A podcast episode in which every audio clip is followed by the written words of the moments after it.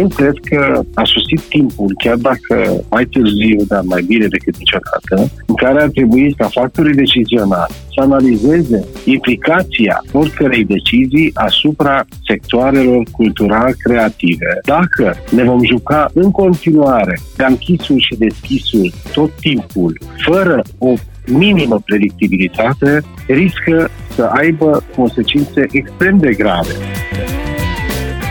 avem impresia că, din nou, autoritățile sunt surprinse ca atunci când cade prima zăpadă în fiecare iarnă. Cumva, având experiența anului trecut, ar fi putut fi pregătite din timp uh, niște lucruri care să ducă la un pic mai multă predictibilitate pentru mediul independent.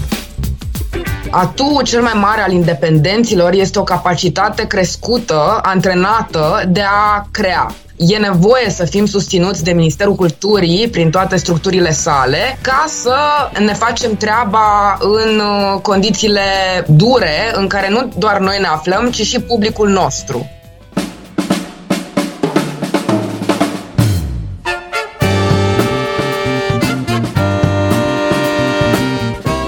Timpul prezent cu Adela Greceanu și Matei Martin.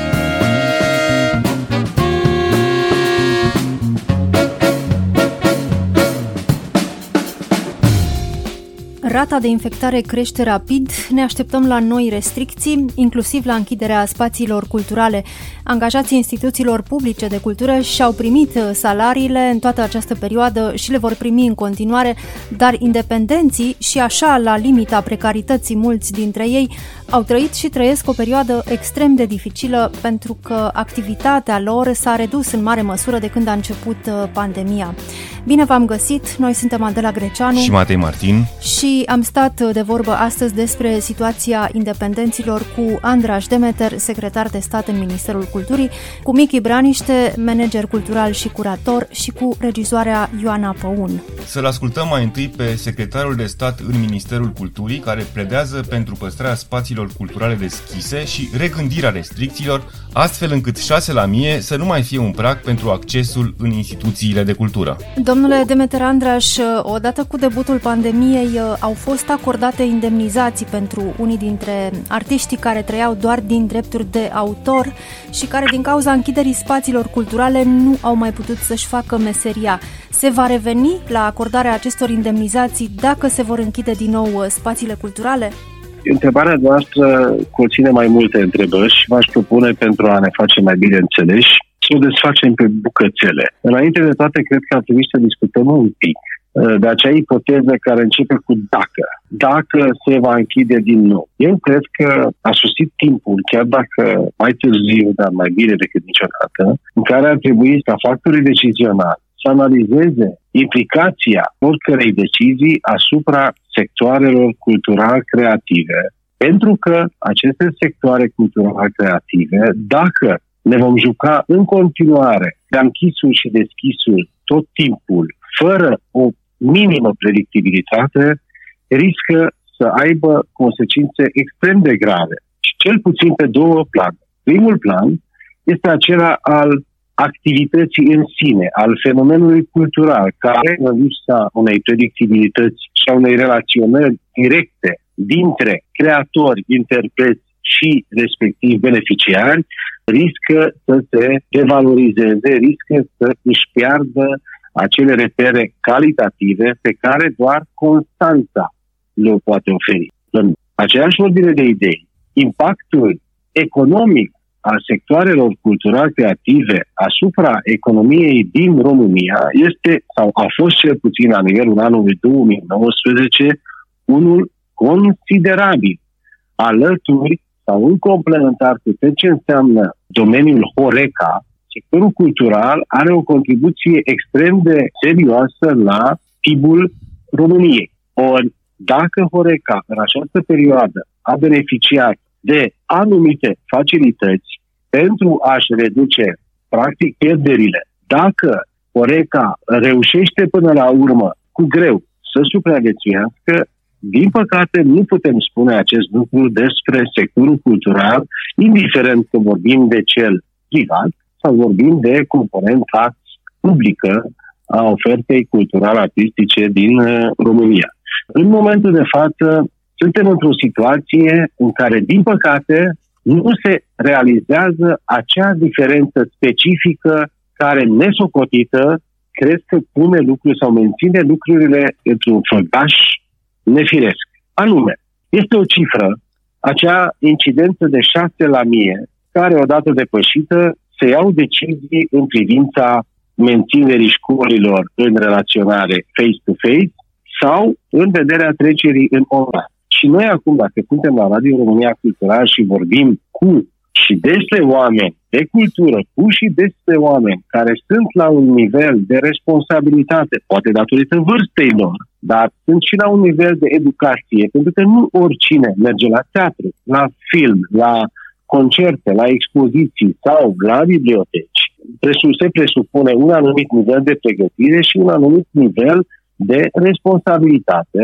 Dacă acești oameni sunt puși în aceeași unitate de măsură cu copiii de la clasa 0 sau de la grădiniță până la majorat, înseamnă că lucrurile nu sunt pe un făgaș normal. Deocamdată, de la începutul pandemiei, din păcate, nu se face această diferențiere absolut necesară. Eu cred că la nivelul ministerelor responsabile ar trebui abordată foarte serios această problemă, pentru că abia după ce facem delimitările corecte în funcție de realitatea vieții cotidiene și de tot cei pe care implică consumul cultural și respectiv oferta culturală, care, repet, spre deosebire de copiii noștri de orice vârstă, au alte date pentru a aprecia riscul și responsabilitățile ce derivă din relaționarea mai mult sau mai puțin fizică cu alte persoane. Dumneavoastră pledați pentru păstrarea spațiilor culturale deschise, indiferent uh, de rata infectării? Imediat ajung aici, exact. Eu pledez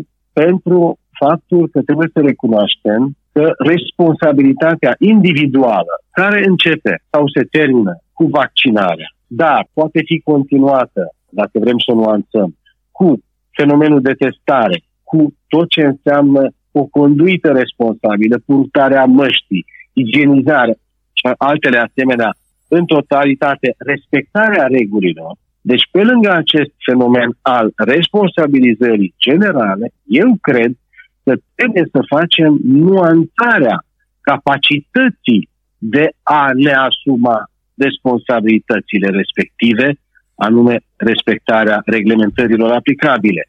Și de-abia după ce facem această diferență, cred că vom ajunge cu toții la aceeași concluzie, anume că, practic, în funcție de această capacitate și grad de asumare a responsabilității, diverse sectoare pot și chiar trebuie să fie tratate distinct ca să putem ajunge acolo, încât să vedem care este procentul sub care nu mai poți scădea la nivelul capacității sărilor, a muzeelor, a cinematografelor, a teatrelor, a sărilor de concerte, pentru care nu mai poți scădea, deoarece, după depășirea acelui prag, actul artistic în sine are de suferit și nu mai creează plăcere și mulțumire nici pentru creator și interpret, dar nici pentru consumator. Și trebuie să ajungem și la acele concluzii foarte bine gândite și fundamentate, care până la urmă să conducă la menținerea culturii ca un instrument de educare, inclusiv în materie de conduită responsabilă și, nu în ultimul rând, ca un instrument producător de venituri pentru economia națională, ca un instrument care asigură locuri de muncă în țara asta pentru un număr surprinzător de mare de persoane și familiile acestora.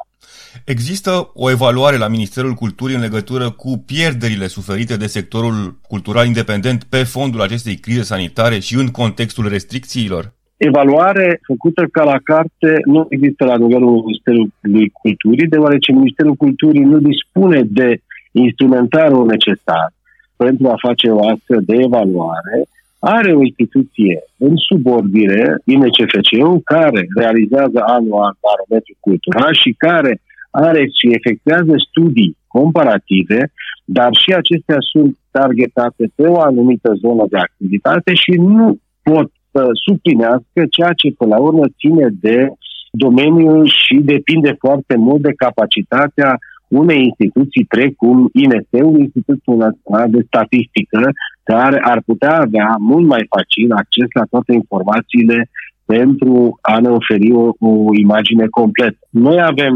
informații din piață, să spun așa, prin intermediul semnalelor pe care le avem fie din sfera publică, fie din sfera privată, a actorilor care joacă în diversele sectoare ale domeniului cultural creativ, dar nu sunt în măsură să vă spun că avem informații la zi despre impactul real, matematic, calculat al pandemiei. Avem uh, instituții publice de cultură, ai căror angajați și-au primit uh, salariile în toată această perioadă, independenții din cultură însă și așa, la limita precarității mulți dintre ei, au trăit și trăiesc o perioadă extrem de dificilă pentru că activitatea lor a fost redusă în mare măsură de când a început sau închisă, pandemia. sau închisă și întredeschisă, sau închisă și iar deschisă, ceea ce a condus la pierderea contactului vital cu spectatorii, spectatorii, publicul în general, nu vorbim doar de teatru, vorbim de spectatori, de consumatori de cultură,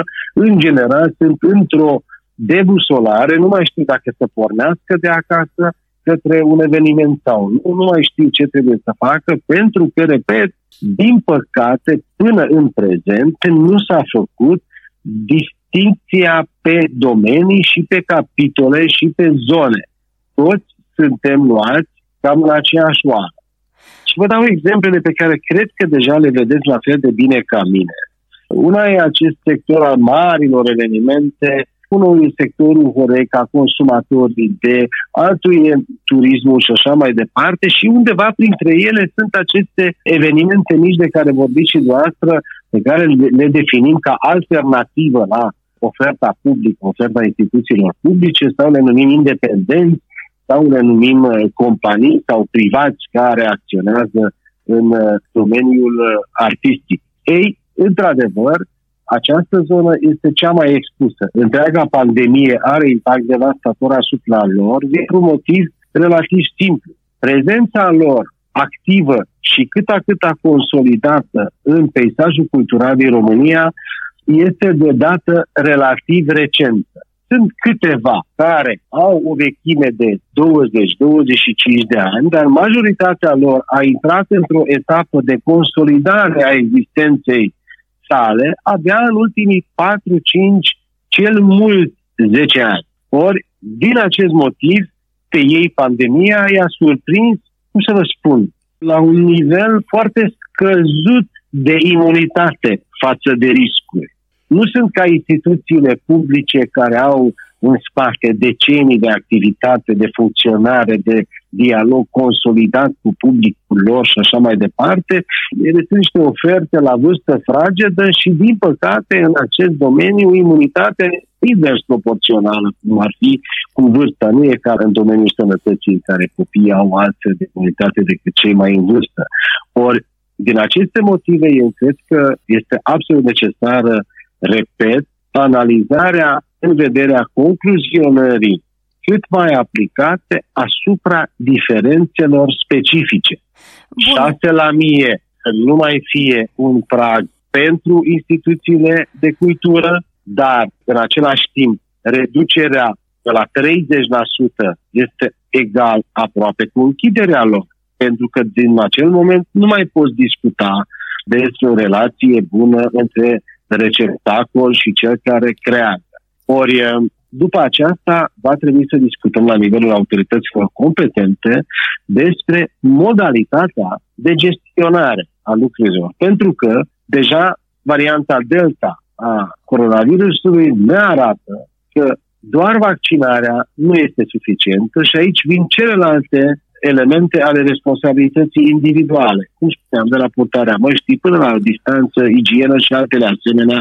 Dacă vezi că ai orice fel de simptome sau deja ai un disconfort, înseamnă că trebuie să ai o conduită responsabilă și să te ții deoparte de orice și de oricine, ceea ce este posibil în domeniul artistic și cultural, în domeniul consumatorului sau creatorului de cultură, doar că trebuie să creăm aceste praguri care să fie comunicate, să fie însușite de toată lumea. De atunci încolo putem discuta sau va trebui să discutăm, zic eu, despre modul în care am putea să combinăm, de exemplu, calitatea de vaccinat sau persoană trecută prin boală cu o testare.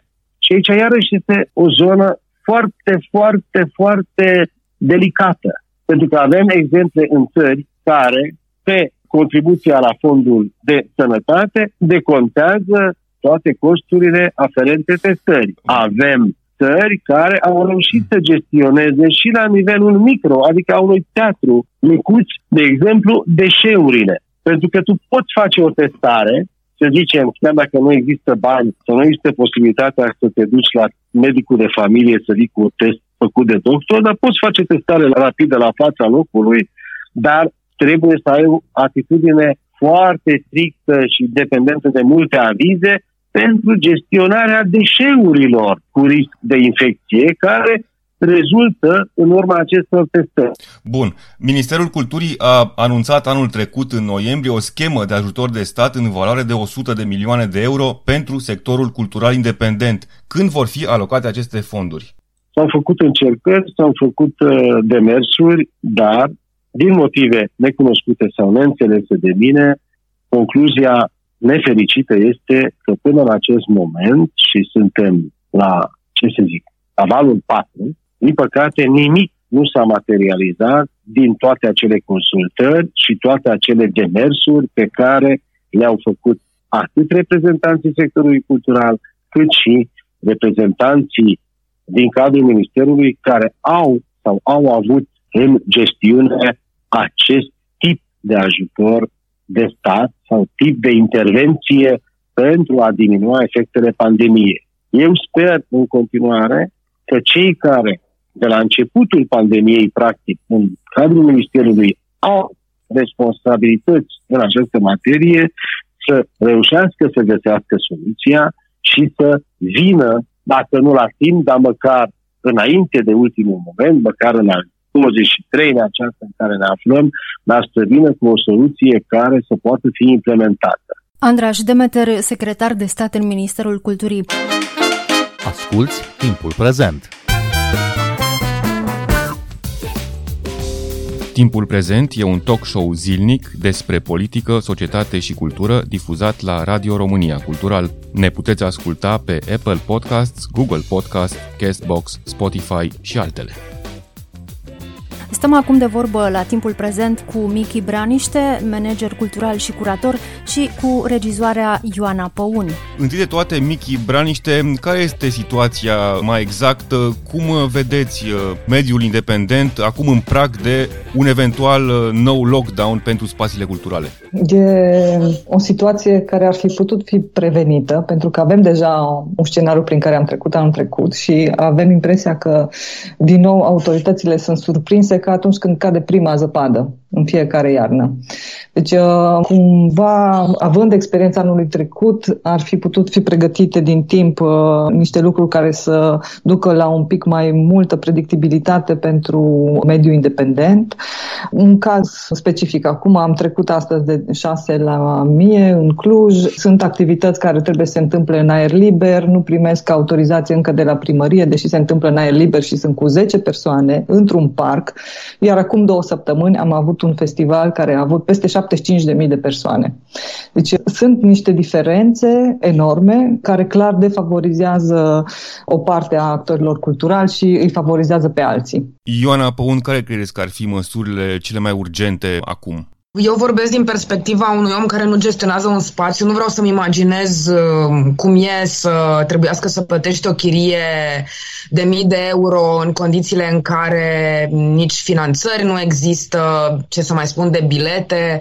Perspectiva noastră a artiștilor independenți care avem nevoie de spațiile astea și care până la urmă existăm ca să ne adresăm unui public este într-un scenariu de o culoare mai închisă decât roșu, aș zice negru, pentru că noi în primul lockdown, în al doilea lockdown, am încercat să ne reinventăm. Capacitatea noastră de a face artă pentru publicul nostru online, prin WhatsApp, prin toate formulele posibile care să sfideze lockdown-ul, începe să se încreuneze din lipsa de finanțări. Noi avem nevoie de bani ca să inventăm. Atu cel mai mare al independenților este o capacitate crescută, antrenată de a crea.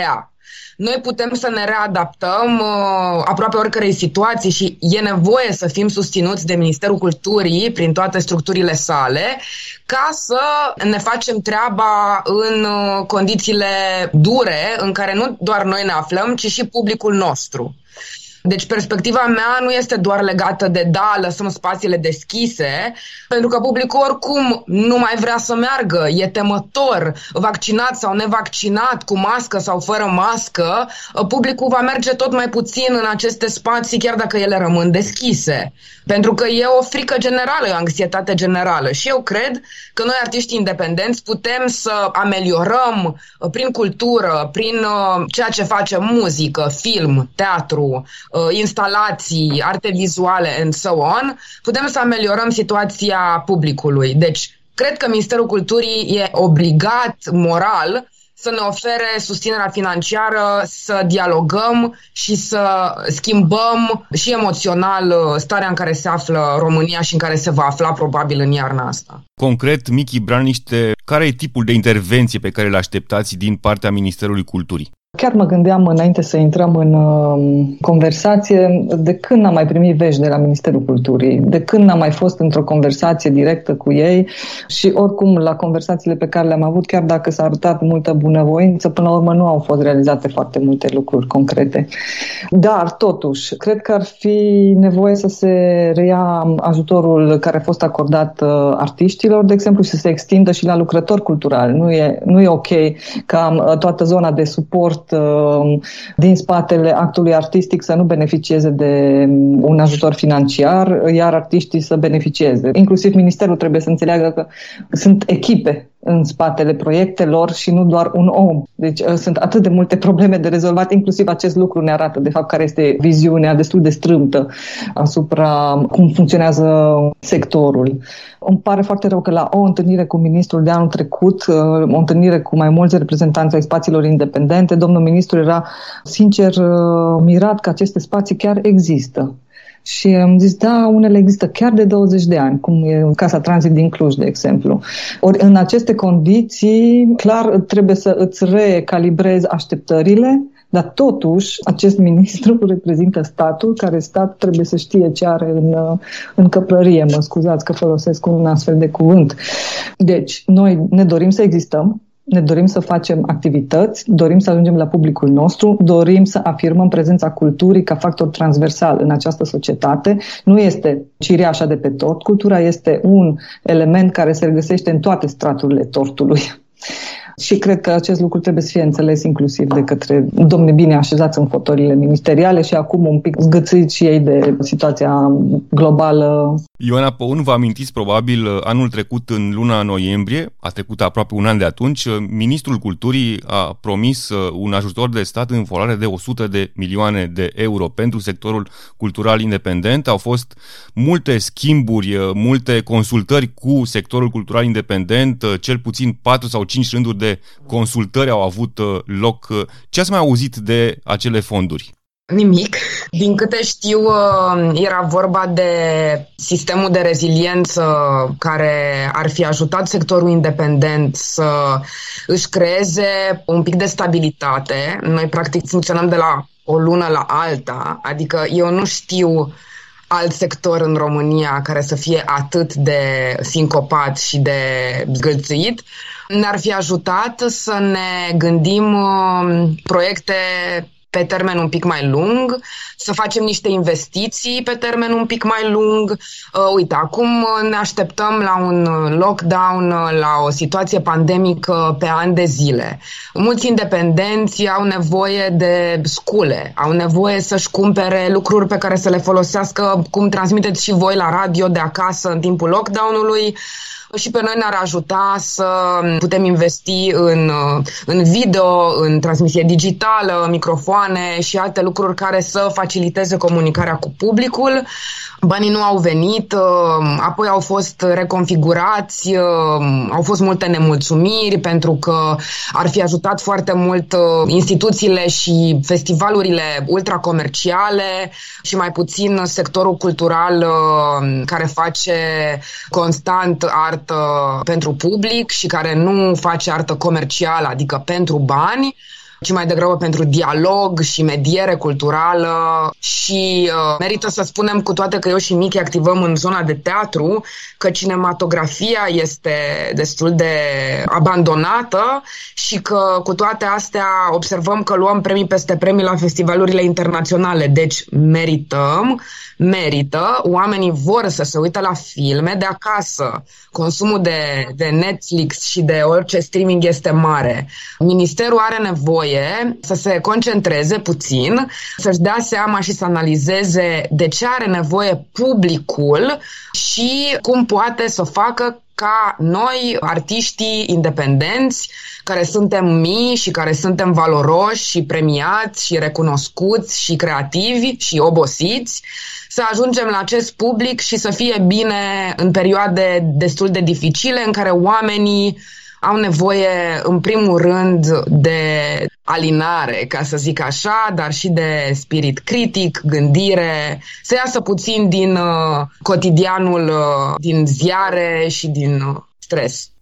Cum vi se pare ideea pe care o susține secretarul de stat în Ministerul Culturii, Andraș Demeter, de a păstra spațiile culturale deschise și regândirea restricțiilor astfel încât 6 la mie să nu mai fie un prag pentru instituțiile de cultură, Michi Braniște? Cred că anul trecut am funcționat pe ceva similar și mie mi se pare că 6 la mie este restrictiv. Anul trecut, de exemplu, nu erau oamenii vaccinați și totuși puteau să participe la workshop-uri măcar. Poate că așa cum zicea și Ioana, ar trebui avut în vedere nu numai faptul că spațiile ar trebui deschise, ci și cum stimulezi oamenii să vină la evenimente, pentru că ei se tem.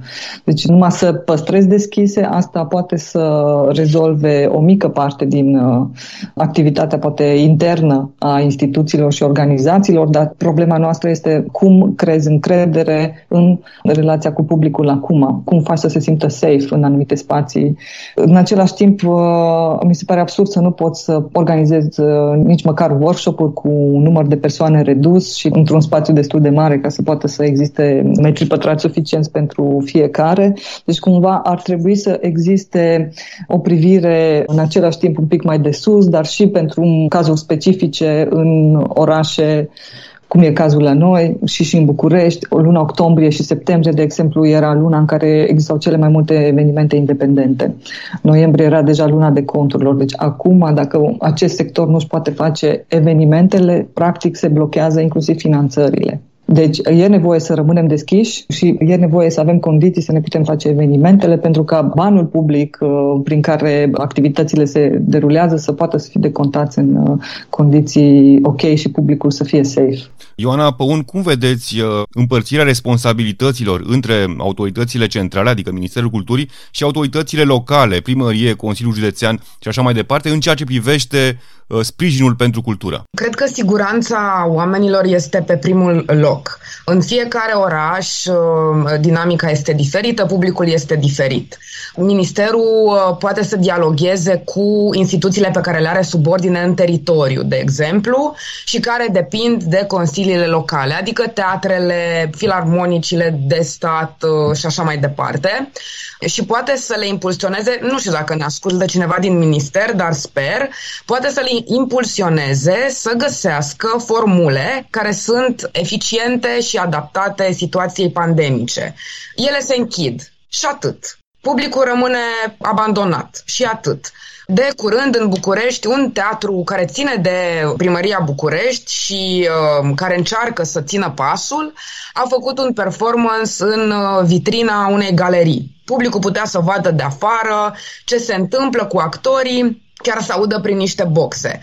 Acum același teatru, uh, Teatrelii, aduce un uh, grup de artiști din Berlin care fac tururi ghidate cu căști, uh, niște experiențe imersive, tot în spații publice. Deci eu cred că ministerul, ca gânditor de politici culturale, acum trebuie să se miște rapid, nu odată la 10 ani să creeze o mare platformă, ci mai rapid, și să impulsioneze instituțiile locale, să adreseze cu banii pe care iau și care vin și cu salariile pe care le primesc, deci dincolo de noi, ok, să impulsioneze și eventual chiar să colaboreze cu noi, pentru că noi simțim pulsația, noi continuu inventăm proiecte pentru AFCN, Arcub, consiliile locale și așa mai departe și eventual să ne solidarizăm, să gândim împreună proiecte de scurtă durată, de câteva luni, pentru situația unui eventual lockdown. Ioana Păun, Michi Braniște, vă mulțumim pentru această discuție. Noi suntem Adela Greceanu și Matei Martin. Ne găsiți și pe platformele de podcast. Abonați-vă la timpul prezent pe Apple Podcast, Google Podcast și Spotify. Cu bine, pe curând! Thank you. Thank you.